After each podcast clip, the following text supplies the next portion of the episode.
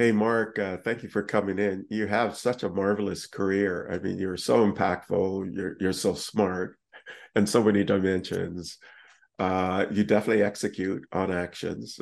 you don't sit around. You, you're always doing something to move the yardstick forward, but on a global basis. So, just a really impressive individual uh, across so many different ways. So, thank you for coming in and sharing your insights with our audience. No, it's great to be here with you. Um, you know, live and in color. And uh, I'm glad that intro was recorded, so now I can keep repeating it to myself. and and for the audience, I often use the term omniwin. This is the gentleman that invented that word. And so the citation goes to Mark. Well, with a little uh, asterisk, is myself, Ed Martin, one of my partners, started it, and then we took it, and we're rolling. So yeah, it's it's, it's a great it's a great uh, uh, word to encapsulate shared value, right? So, so Mark, my my first question, and this is unscripted. It's it's sort of like, what are your those inflection points in your life that made this wonderful person you are today?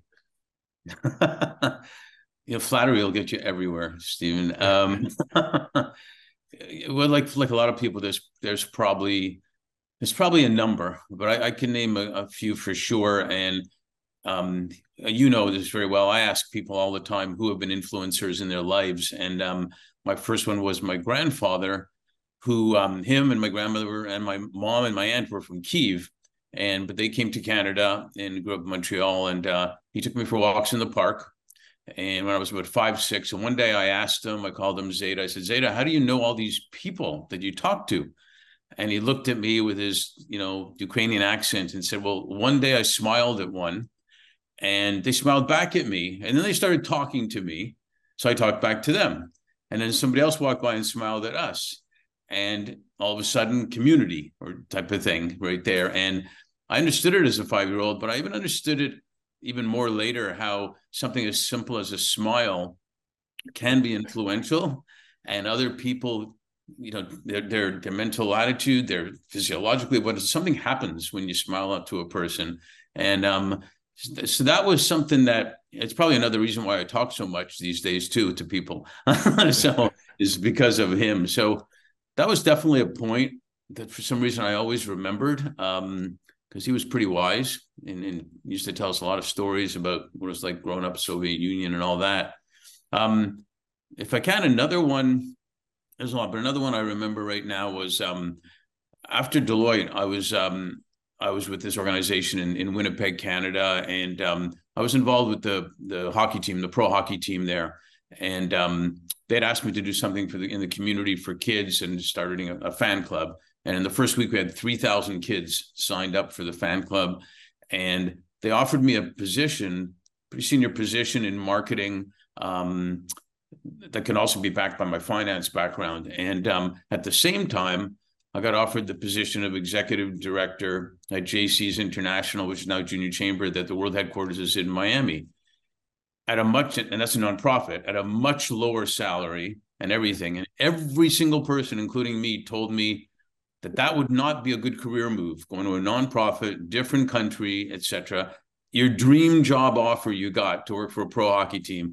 The only person that told me to take the nonprofit was the president of the hockey team that offered me that job. And he said to me, The money's going to come. Um, it may not be right that you're getting paid less to go there, but you're going to be traveling around the world and you're going to meet leaders and so on and so forth. That's the one you need to take. And um, first, I thought he was testing me to see if I really wanted his job, but um, but it was real. It was really he cared about me and what was going on, and uh, so that's that's another one that that I recall. You know, to give you a couple of examples. It's interesting that both of those examples are very human touch centric, right? And, and, there's a sort of element of caring. Because when you smell it, uh, or when you smile at somebody, it's sort of like you're exuding caring, right? uh, it's uh, this sort of outreach or this idea of theory of mind where you're you're looking at the other person's and their point of view and, and by smiling you can actually impact that point of view. Or or this uh, going to this nonprofit which is very about relationships. And so those are the foundations of what you do. So t- tell me about your life. Uh, so you've talked about some of the inflection points right? Uh, and then you talked about uh, Deloitte a little bit and about some job offers and stuff. But I didn't know this until recently. I like, or I guess I knew it, but I didn't really think about it. But you're an accountant. No, no, wrong. no, you were doing so well when you were describing me before that point. I um well, I did get my CPA. I went to McGill, got my CPA in in Montreal, and I did that you know, kind of not really knowing what I wanted to do, but that was a good basis or foundation for for any business I was going to go into. And uh, I didn't did join Deloitte. Actually, showing my age, it was actually uh, Touche back then, and then it became Deloitte. Um, and in fact, it was actually Charette Fortier Hawey Touche et Compagnie in Montreal because we had the whole French thing going on. Um, and um, there was another there was another inflection point there now that you, you you bring that up. So they the first thing they did was they threw me into audit, which I didn't want to go into, um, and they threw me there. And the first day was with a steel company client, and the CFO was so cool. He had me in his office explaining to me the business. And I'm learning. This is I'm saying, wow, audit's way better than I thought. And the CFO is talking to me about the business. And um, the partner came in and said, What are you doing in here? And I think he was mostly ticked off that he probably should have been there talking about the business and i was supposed to be adding up columns or something because this is way before you know literally this is this is really going to sound old way before like you know computers and everything that was going on. And um and so i, I didn't ended up not, not you know getting kicked out of there but i i kept i kept getting you know the managers the partners wanted me on different jobs. Um i was pretty good at what i did and um but there was one partner at Deloitte that saw that I didn't really have a passion for that. Um, it was important. I knew it was important, but um, but that go back to that human element again. That I was really good, and he noticed it when the CFOs and when were having me in their office talking about business and what I thought and everything. Even as a young kid, I wasn't a visionary or anything, but I just talked about it. And um, and so he started giving me more client relationship type of of work to do, and um, you know, and and, and keeping the relations going and and um, taking care of clients and even emceeing events, which you put a microphone in front of me and it's fantastic. And so stuff like that. And uh, golf day was the best because they gave me permission to make fun of the partners at golf day when I was the MC, even though I had to be careful, but I was young with what did I know? And um, so that was another partner though that really gave me an impact to get um, exposure with all different types of key clients and um, you know, I got to be, you know, work with the Montreal Canadiens hockey team, which is basically a signature client. I don't even know if we made money on it, but it's great in Montreal to have that as a client. And um, it gave me interesting exposures though too. Um, and I'll give you an example, if I may. Um, Northern Telecom at that time, Nortel and Bell Canada were our, our clients, and I was on them. And um, in my first year, I was doing some inventories um, for that for that company. And then it was in the boardroom of the headquarters, and the and the um, CEO of Northern Telecom walked in to say hi to the us at Deloitte. And so he said hi, and he and he actually somehow or they got to, to me and came over and said hi, and he said, "How are you doing?" And I said, "Well, I just did this inventory at your factory down over there, you know where it is, and um." And the people there are amazing. They know so many things, and they're showing me flip phones and whatnot. This is late seventies. They're showing me flip phones and all these things that aren't even out yet and they were they told me you should see what the government has if, when you think what we have. And I, I said but i just i just got a sense these people were the operational people knew what was going on. And and the ceo told me well that's interesting. I've never been there. And I was really sarcastic back then. And and that same partner told me to mellow on the sarcasm, and I felt like saying, "You've never been there." Um, you, you remember way back, the operational people weren't considered to be on the executive committees of companies. There was the top right. guys that did it, and they told them what to do. It made no sense to me. These guys were actually there doing it. So I said, "Well, that's really crazy that he's never been there." Two or three weeks went by. We're still there. Cool guy, cool CEO, and I really appreciated what he did. And he, I learned from him too. He came back to me specifically, which he didn't have to ever get back to me, and said, "You know what? I really appreciate you telling me about that. I did go there and I talked to the people." And we're going to get them included in some of the stuff going on. I don't know, you know, and I don't know if he said, I don't know why we never did that before, but it was something like that. And he thanked me for mentioning that. I didn't think I did anything special, but I was I was um, impacted, if you will, by the fact that he took the time to go do that. He took the time and then to come back and tell me what happened. I mean, I was a grunt at Deloitte at that point, as they called us, and but and he was the CEO, so that was pretty cool. And then that's going on and on. Then I get, you know, I did get recruited to join the largest private real estate developer in Canada.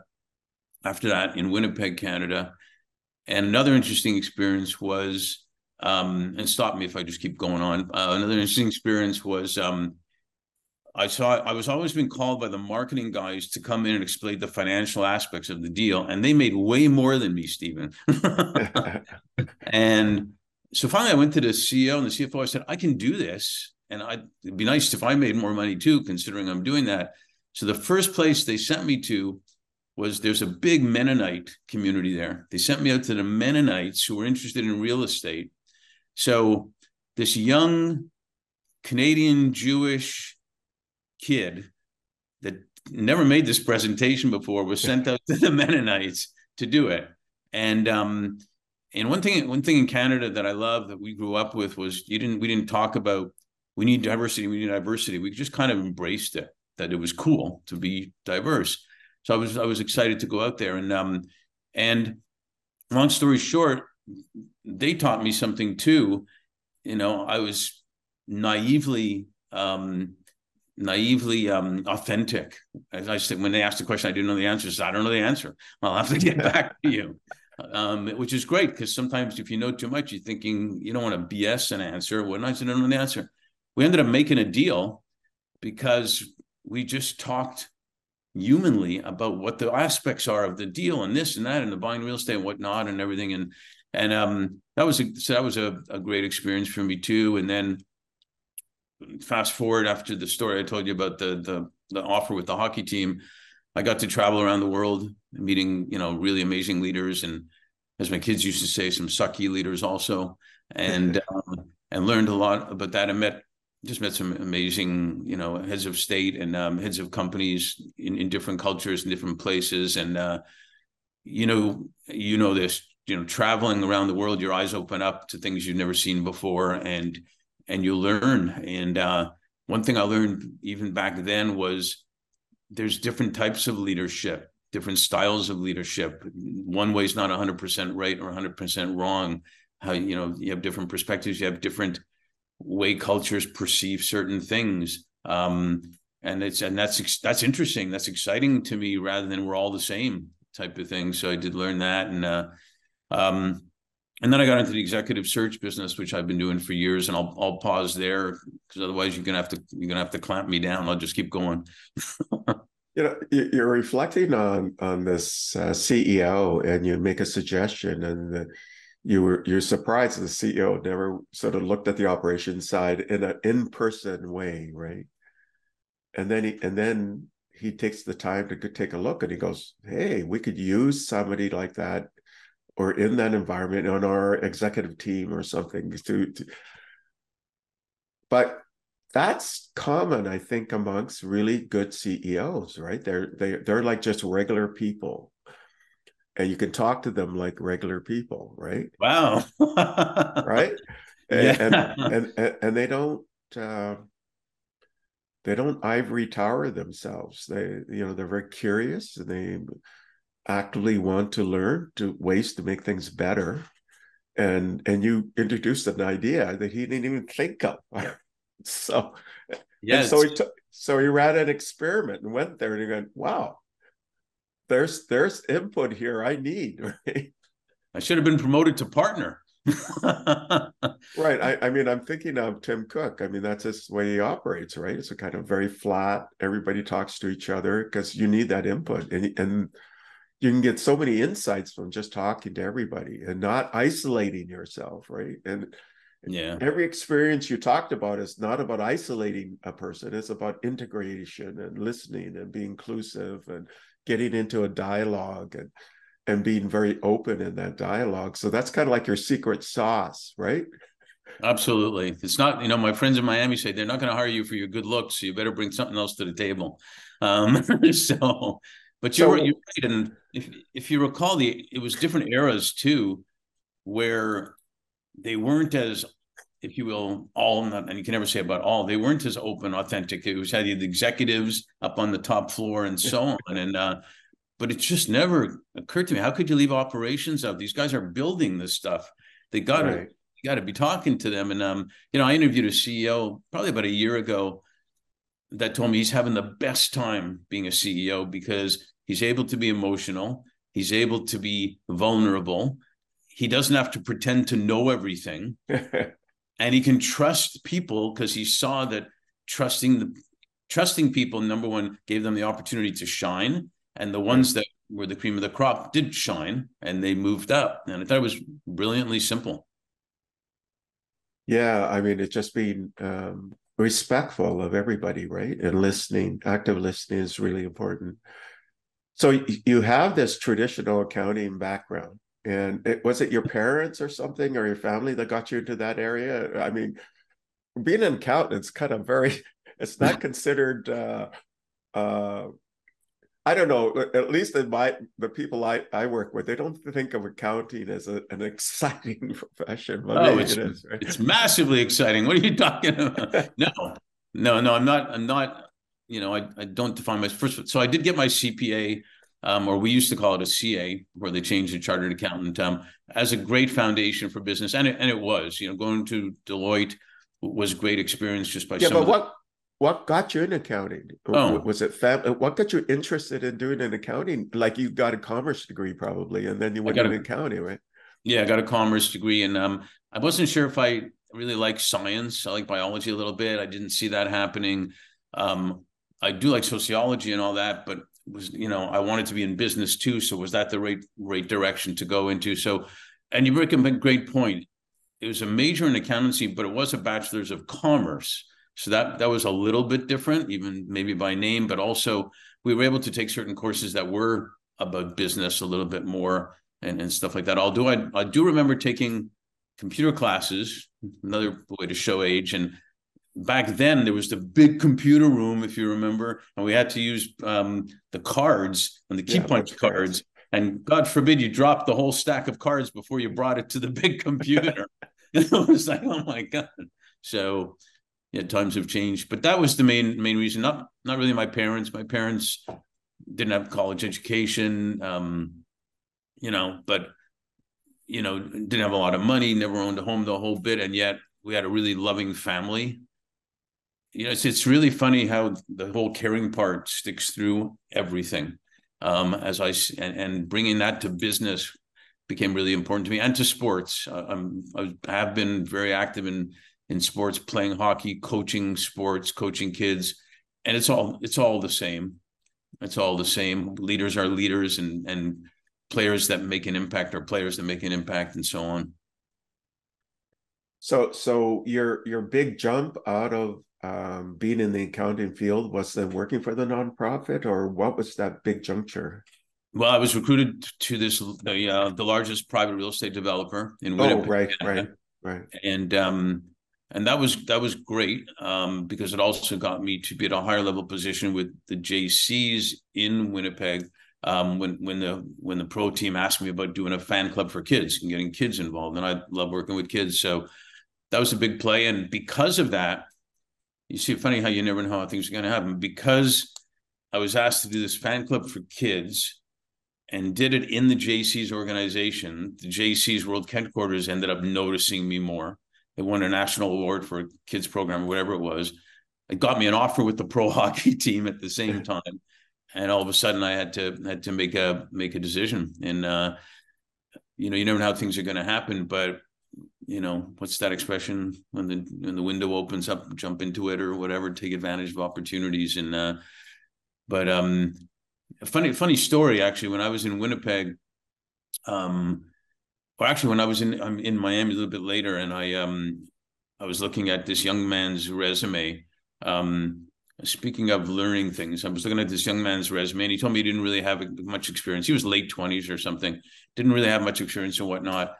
And then I looked at the last line on his resume, and it said Santa Claus Parade. and funny enough, I was the first Jewish guy to run the Santa Claus Parade in Winnipeg, Canada. By the way, big credentials there. Um, However, I said, "Well, what do you? What did you do at the Santa Claus parade?" And he said, "Well, I had to talk to the city. I had to get permits. I had to get sponsorship. I had to figure out what's going to happen if it rains. The sponsors we had to get were arguing about which part of the parade they were in and how big their floats were, and this and this and that and that. And I had to do budgets and I had to do this and that. And he said, "Yeah, I guess you really don't have any experience." And so the reason I bring that up is that was another learning mode there about um, the accounting helped me understand financials in small companies and big companies when I was at Deloitte, which allowed me the opportunity to get recruited to that great company there, which then allowed me also because of my experiences coaching and stuff to do that fan club for the pro hockey team, which was super fun and super impactful, which then led to another opportunity of going down to the Miami headquarters of JC's. So the moral of the story is um, kind of like where we are right now. You know, you can make a way better economic impact when you're making a social impact at the same time. It was happening to me, even though I didn't know it, just being involved in good good projects. But isn't it, uh, you know, you're doing a commerce degree, um, but don't you do marketing courses as part of your commerce degree? Thank goodness. if I just did accounting courses, it would have gone bananas. Um, yeah, there was marketing. There was um, there was even you know marketing biz dev type of stuff. There was a, some entrepreneurship in there, not as much as today, but some of that. And um, there was also organizational behavior. There'd be organizational org behavior in there. HR courses, right? I don't know if there was much HR, but there was there was um, there was behavioral stuff because we also had to take sociology, which I was happy about because that got into got into that and and so on. Um, but we also had the opportunities of doing projects like stock market projects, you know, where it's all you know pretend, if you will, but to do that and and some of the you know it depends on the te- there's there's leaders in teaching too depends on the really good ones gave us projects like that to work on. They introduced us to business people in the community to talk to and things like that. They didn't have to do that but they cared and so they did do it. And so you know that that's so that's that's why. So yeah so don't don't call me an accountant. And um but this JC job was really pivotal for you, right? Because you traveled. Uh, uh, tell me a little bit more about that, and then we'll get into your search uh, journey, right? So yeah, sure. Um, that was maybe the best job I've ever had for the least amount of money I ever made, actually. um, which is unfortunate because that should never happen. Um, people should be valued, period. But uh, but I did get to travel around the world, um, almost everywhere, and met you know, the head of Goldman Sachs in London, met the the president of South Korea, met um, different people all over the place, and a lot of interesting people that no one would ever know, but they're doing amazing things. And um, you know, we what JCs did was they taught leadership development through community development, in effect. Um, projects all around the world, some that were international based, some that were local based. Um, and um, we learned how to how to lead, whether it was the the the the fan club for kids that I did in Winnipeg. That was a project that I brought into JC's to do it for the team, and uh, and just as I said before, learning and seeing how different leaders acted, and um, you know, some some were louder, some were quiet, some were this, some were that. There's you can't say one's right or one's wrong, and and and it's how they did it, when they did it, and uh, you know, and how they you know, got consensus, but then made decisions after getting consensus, and were able to do it, even though not everybody consensus, but not everybody was aligned with with everything like that. And um, so, um, and then you know, experiencing, you know, different meals with people. You know, we a lot of stuff happens over over meals, right? Um, and, right. and social and engagement and and learning, you know, how you know how how proud they are of, of certain foods that they have and the traditions and where where it comes from and how it's prepared. Um, you know, there's a lot to be learned from where things are derived from too, including languages where they're derived from and food where it's derived from, traditions and things like that. Because it's it's um, and this is something I really believe in. It's a it's a belonging thing, right? It's a belonging thing where people are proud of, of and they want to share what they have with you, etc. And you've got to be able to accept what they want to share, um, which sounds so simple, but um, but it's important because it's important to the people that are sharing what they're offering to you. When they bring you into, I've been brought into in homes around the world. They bring you into your home, into their home. That's a big time compliment when they bring you into their home and and share stuff and you meet the kids and whatever. So, you know, it it um it it's taught me a ton, not only about leadership and business, but also, and you know this, um, people the people we all have differences and we're all diverse, but we're all the same at the same time.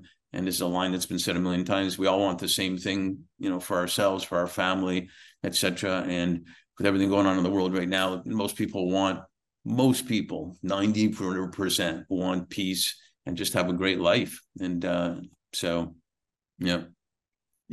You've learned all of these leadership lessons. And in fact, from the very moment we started this interview, you talk about characteristics of people and and um, interesting people and and ones that can be leaders and you know and there's management and there's leadership and you could write a book Good idea. you want to help? I mean, it, it, because now we can segue into your search business because that's about leadership too, right? Finding leaders and things like that. So, how did you get into the search business? Um, I was actually noticed um, by an Ernst and I don't know if it was Ernst and Young or Ernst and Whinney at the time, but I, let's go with Ernst um, um, partner when I was at JC's, and somehow or other introduced me to what was then going to become my partner in a new, relatively new search firm that we started. Um, because he he again, some of the notices leaders are amazing at noticing whether it's sports or business, noticing a characteristic or two of people that that's outstanding or differentiating. And so he noticed something in me, whatever that was, that he introduced me to this fellow to really grow what he thought was a big need at that time in Miami, but even beyond, but finding great talent. I mean, we were working, I was working, executive director of a global leadership development organization. And so he tied that in with we need someone that can can identify those people and bring them to our companies to grow. I, you know, I didn't grow up saying, "Boy, I want to be a headhunter when I grow up," right.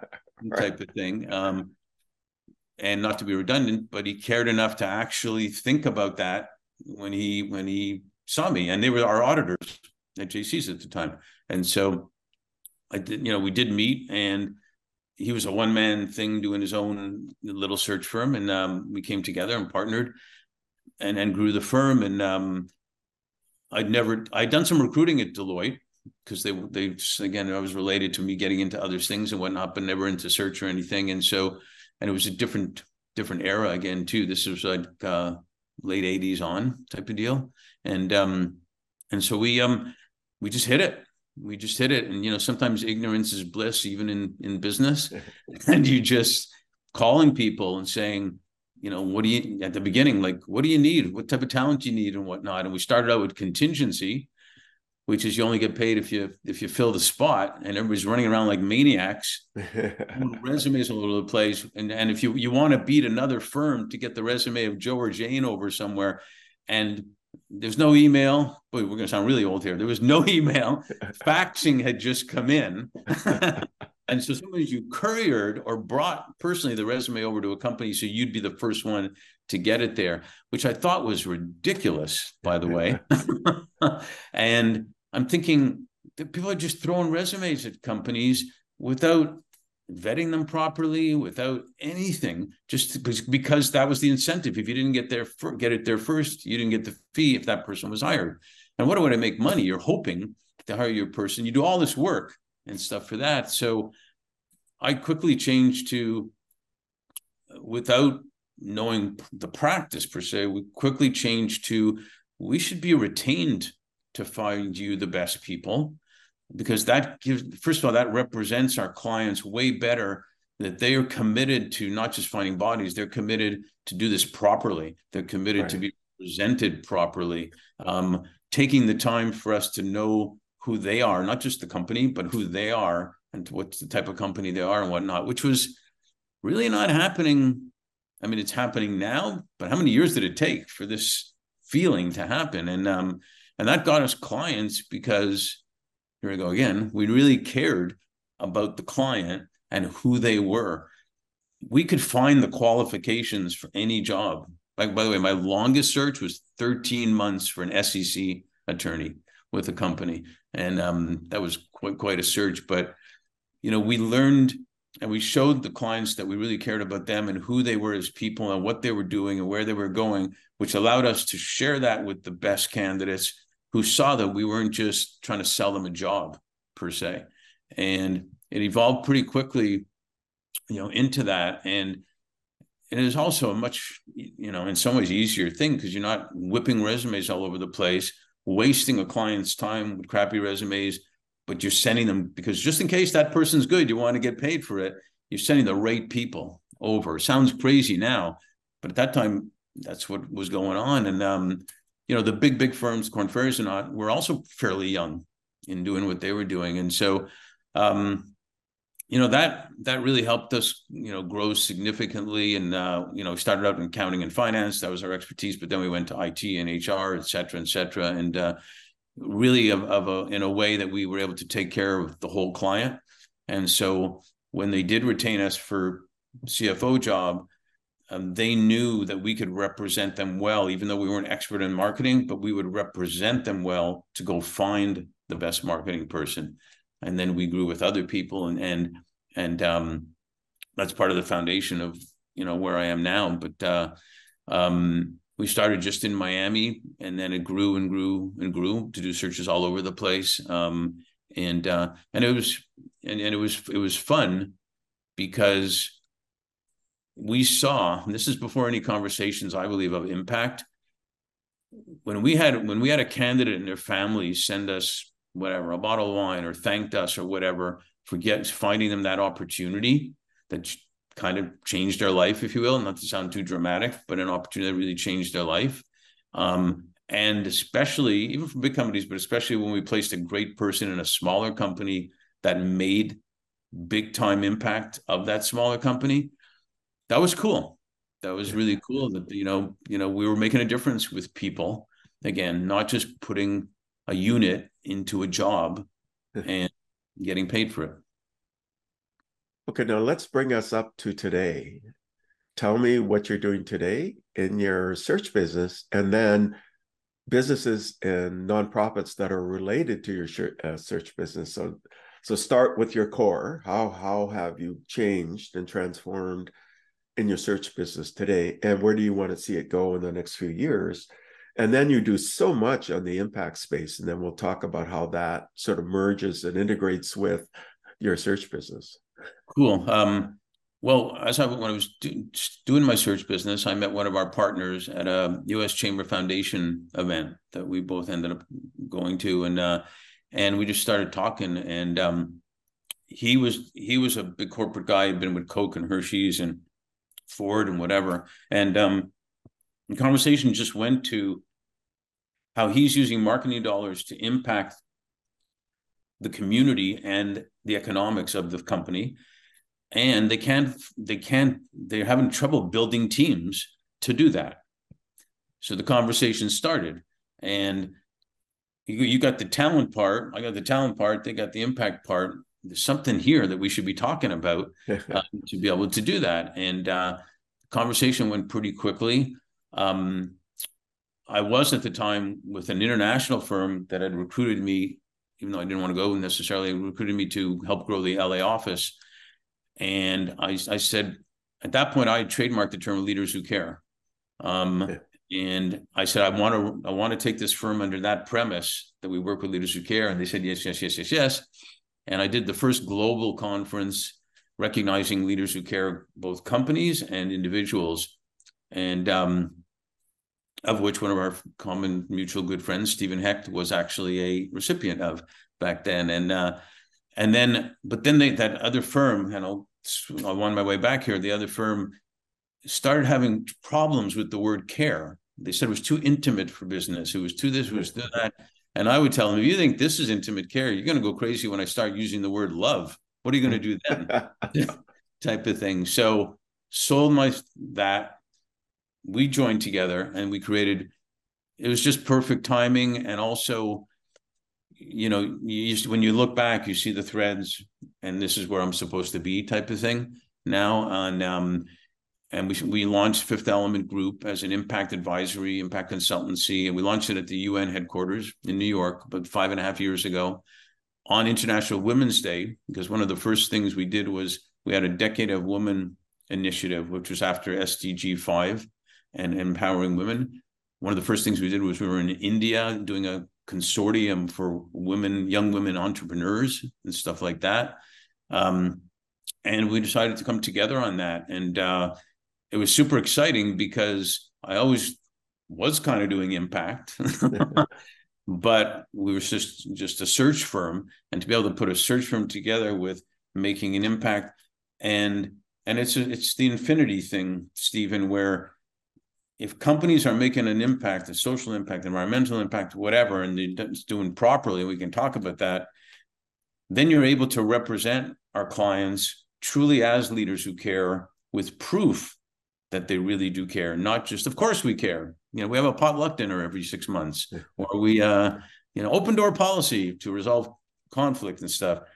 But then we're able to attract the really best players, um, who are everything from diverse to experts in in in whatever, and but they want to both make money and make a difference and have purpose at the same time. They don't want to kind of like when I went to the nonprofit, took a big pay cut they don't want to have to give up one for the other. How can we make money and make a difference at the same time? The only way to attract those best people is to show them that the leaders really do care about them being able to do that. They do care about, like women ask me all the time, minorities especially too. Women will say, I got the qualifications, I can do the job. Are they really going to let me in, be involved in their most significant projects? Are they really going to let me um, be engaged, make mistakes, come back, get recognized for it? And great questions that real, the ones who are really are authentic will know how to answer those questions to the candidates, and that helps us attract them. So, without going roundabout ways, um, you know that that became the foundation for something that I love doing now, where it's uh, we can combine both of those. So describe some of your current projects that, that you know has this sort of omni-win integration of social impact, but also helps initiatives and so on. What, what are some use cases? Oh, sure. Well, um, one of the one of the ones we did during the pandemic. Let's start with that one. Uh, was with um, uh, what's it called again? Uh, John Krasinski. Um, some good news. And during the pandemic, he started this on YouTube, and it went ballistic all over the place and people wanted good news and everything. And they were looking for companies to join in, and we brought in Coca Cola for just over like three million.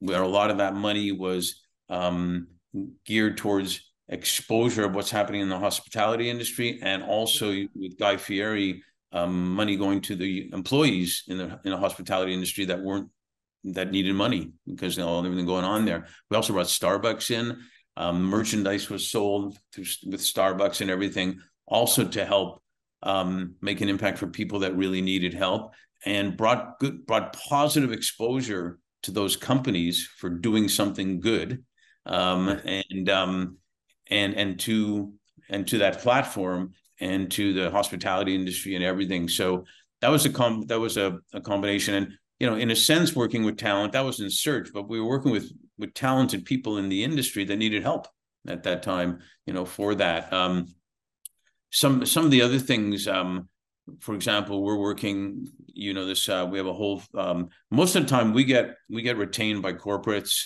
um, family offices, foundations, and whatnot to either create a strategy or amplify their strategy of whatever impact they want to make. And then you mentioned um, OmniWins before. The OmniWins we create are we put corporate A with corporate B with entrepreneur, with innovator, maybe with the UN, maybe Davos, maybe Nobel, whatnot, to really make a bigger impact on it and for a good ROI. Um, one of the one of the uh, projects initiatives we co-founded was around food security, um, which is a big problem, big big problem as you know, and um, and creating the 100 billion meal challenge. And we brought in Tony Robbins as a co-founder. Uh, Forbes came in. Um, the first night at the Forbes dinner. They had never done that for one cause. Um, five billion meals were, were pledged at that first night, and now we're up to 70 billion meals. Um, many of that has gone to women farmers in Africa and whatnot.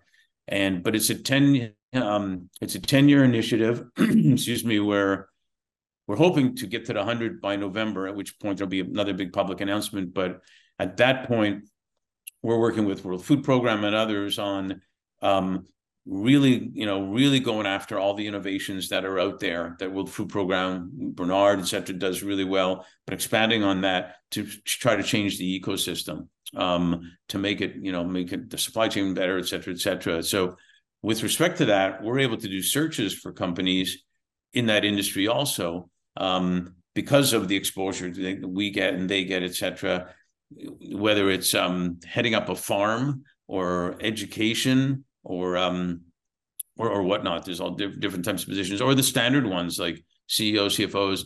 You know, we we worked uh, during that time with um, a Japanese headquartered company. Um, that U.S. headquarters was here in uh, actually in L.A. and um, the CEO came in um, to transform everything. Then we brought in the CHRO, did searches for the CTO, etc. Um, and our experience in the food industry in general, but especially because of what we were doing that was important, I think differentiated us um, than just a regular search firm type of deal. Um, and part of that is the big community we have, the relationships we have by doing these impact projects as well to bring in people like yourself and other people with expertise and relationships to to make that impact. We even bring people from our community onto search teams for their expertise. So you have you don't just have search people with experience, but you have you know people that are experienced in specific. give you another example. We did two searches for perfusionists. Do you know what a perfusionist is? Oh, go ahead. Go, go ahead. we didn't have a clue what a perfusionist was, by the way. So we're really proud. We got two searches for perfusionists, not knowing what the position was about, but the the client really knew how we would represent them well. Perfusionists are people that have specialized um, medical technology training in cardiovascular surgeries and lung transplants and stuff like that. Um, whoever thought an accountant would do that search, right, Stephen? but um, this client, which we had known for a while, a while um, major hospital healthcare system, um, again, liked the way we presented them and knew that we could identify and have the depth of relationships to find those people. It was more important, however, to be able to attract and secure them as to why this is a great opportunity for them. You know, the qualifications, you can figure it out. Um, and, and the client should know the qualifications even better than us, hopefully. Um, but that's that's some of the unique stuff um, that we work on there. And with that same client, we're working on health equity you know issues and opportunities as well. Um, you know and bringing some of our clients in. We have one client that um, through retinal therapy and ai is able to identify um, diabetes and and and maybe stop the progression of diabetes. So full circle working with that client on perfusionists and health equity bringing this client in that does work in health equity to bring that to the you know um, underserved areas and, and, and so on. And uh, I'll, I'll give you another quick example. Um, we do a lot of work in untapped talent, and uh, untapped talent are people that didn't go to college for whatever reason, uh, formerly incarcerated people, veterans, refugees, a huge part of our population that should be valued and not looked down upon as not having this degree or that degree or whatever. And we have a couple of clients. Um, you know, one that's called Workbay that has a whole educational platform for years on everything from tech to retail to carpentry and welders to supply chain to being caregivers to people with disabilities, you name it. And there's skills training with credentials. And then we match that with corporates who are looking for skills, you know, skills like that. And, uh, um, and then we have another one, Fusion Cyber, that has a whole educational platform on skills training for cyber, all the way up to top secret. There's hundreds of thousands of cyber jobs, and not everybody has to be a computer person to do some or all of those those cyber jobs. Um, so that's brought us into bringing a major think tank last week, a major think tank together with a major university in Miami, together with this cyber educational uh, company, to start working together on bringing it to their students and doing new research projects. And searches just come out of that all the time be, be, because of it. And uh, and the participation of people in our community like that that come together makes an impact like you never could before. So I got three more questions. Uh, how did you get involved with Kin and what do you do with them? That's the Knowledge Impact Network. The next one is Million Peacemakers. How did you get involved and what are you doing with them? And then your final recommendation. So that's the final three and the remaining few minutes. So first sure. of all, Kin. well, um, yeah, I mean, great organization. Um, in fact, I, in fact, I believe you may have introduced me to the chairman, uh, Alain Chetry. Um, who I love because I can practice my French with him. And so, but um, and shared to me what what it was at that time, the Knowledge Pledge, now Knowledge Impact Network, and um, they're truly making an impact with the most amazing product, knowledge, and bringing that knowledge to social entrepreneurs that can make a difference in the world. So. Um, you know, we we were more than happy to support them on finding their CEO, which we found, and um, and that was not only that was an honor to do that, a privilege to do that because of the impact they're making, and um, and the and who they are, and the, and again going back to the, the lady that we placed there was so thankful to have that opportunity because it was a unique opportunity. It wasn't just another job, and that's that's it's just cool. It's just cool, and uh, so that's how and uh, and we're excited about continuing that relationship as they um, as they evolve also as an organization. So that was that one, and then um, million peacemakers. Well, you know this one of my favorites by by a long shot. Um, I got to meet the the chief peacemaker, Stephen Hecht, uh, who was introduced to me. I was doing a search, and I was calling a guy that runs family offices in Toronto, and we were talking, and he said, "You need to meet this guy in Montreal." and that was Stephen. And I said, you know, what is he doing? He's in peace. I said, good. one of my favorite topics is peace, but also a lot of people talk about peace. and, um, and what does that, what does that, you know, mean? So I actually went to, um, to meet Stephen. Actually, first, Stephen and this guy that referred me to him came down to LA and we talked and we spent the whole day together talking and what and this and that and other. Then myself and my two youngest boys went up to Stephen and, and took Nonflict, which is their signature program, um, together to see what it was like. And my kids were able to air all the conflicts they had with me and resolve them. um, but I was impressed because that same partner at Deloitte, that was an inflection guy, if you will, once told me brilliance is simple. He said it might be a complicated path, but Brilliance is simple. And Nonflict is a brilliantly simple way to look at conflict differently by a process, by a way of doing it that you don't have to hate somebody over a conflict. It just means you have different ideas and how we're going to get to where we want to go together. So I was really impressed and, you know, have um, been excited about, you know, offering it to all types of people, but even corporate leaders, and especially in in today's world, we're um, you know, we're bringing it to corporate leaders in the aspect of because a lot of them are asking us, what do we do now? What do we say with all this going on? How's it going to affect business, etc. And we've recommended to them maybe the best thing you can do as a leader who cares is to talk to your employees and say, we have a pro- we have a, um, a workshop that I think would be great for all of us to take to learn how to, not that we don't know how, but to learn how to better engage with each other and resolve conflict. And what we have found, Stephen, in recruiting is that people ask us if there's issues, how do they resolve it? And the company that actually has a program to do it versus saying we have an open door policy to do this wins that candidate because they show they're actually doing it, um, even though they may not know what the program is yet. And we talked to them about Nonflict. So we're excited about the pro- program we're doing with them now, obviously on on um, you know peacemakers make peace and and how that's going to help commemorate the 30th anniversary of the Rwandan genocide and and how we're going to go out and train at least a million young people to, if you will, not to, to use an overused word, create a movement of people all the time, whether we know it or not.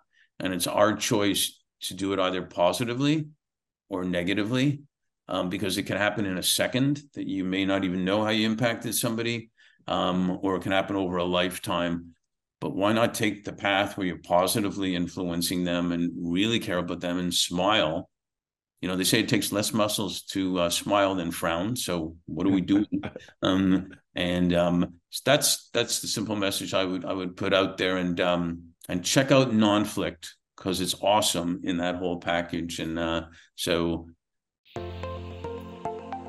Thank you for listening to the brand called you videocast and podcast. a platform that brings you knowledge experience and wisdom of hundreds of successful individuals from around the world do visit our website www.tbcy.in to watch and listen to the stories of many more individuals. You can also follow us on YouTube, Facebook, Instagram, and Twitter. Just search for the brand called You.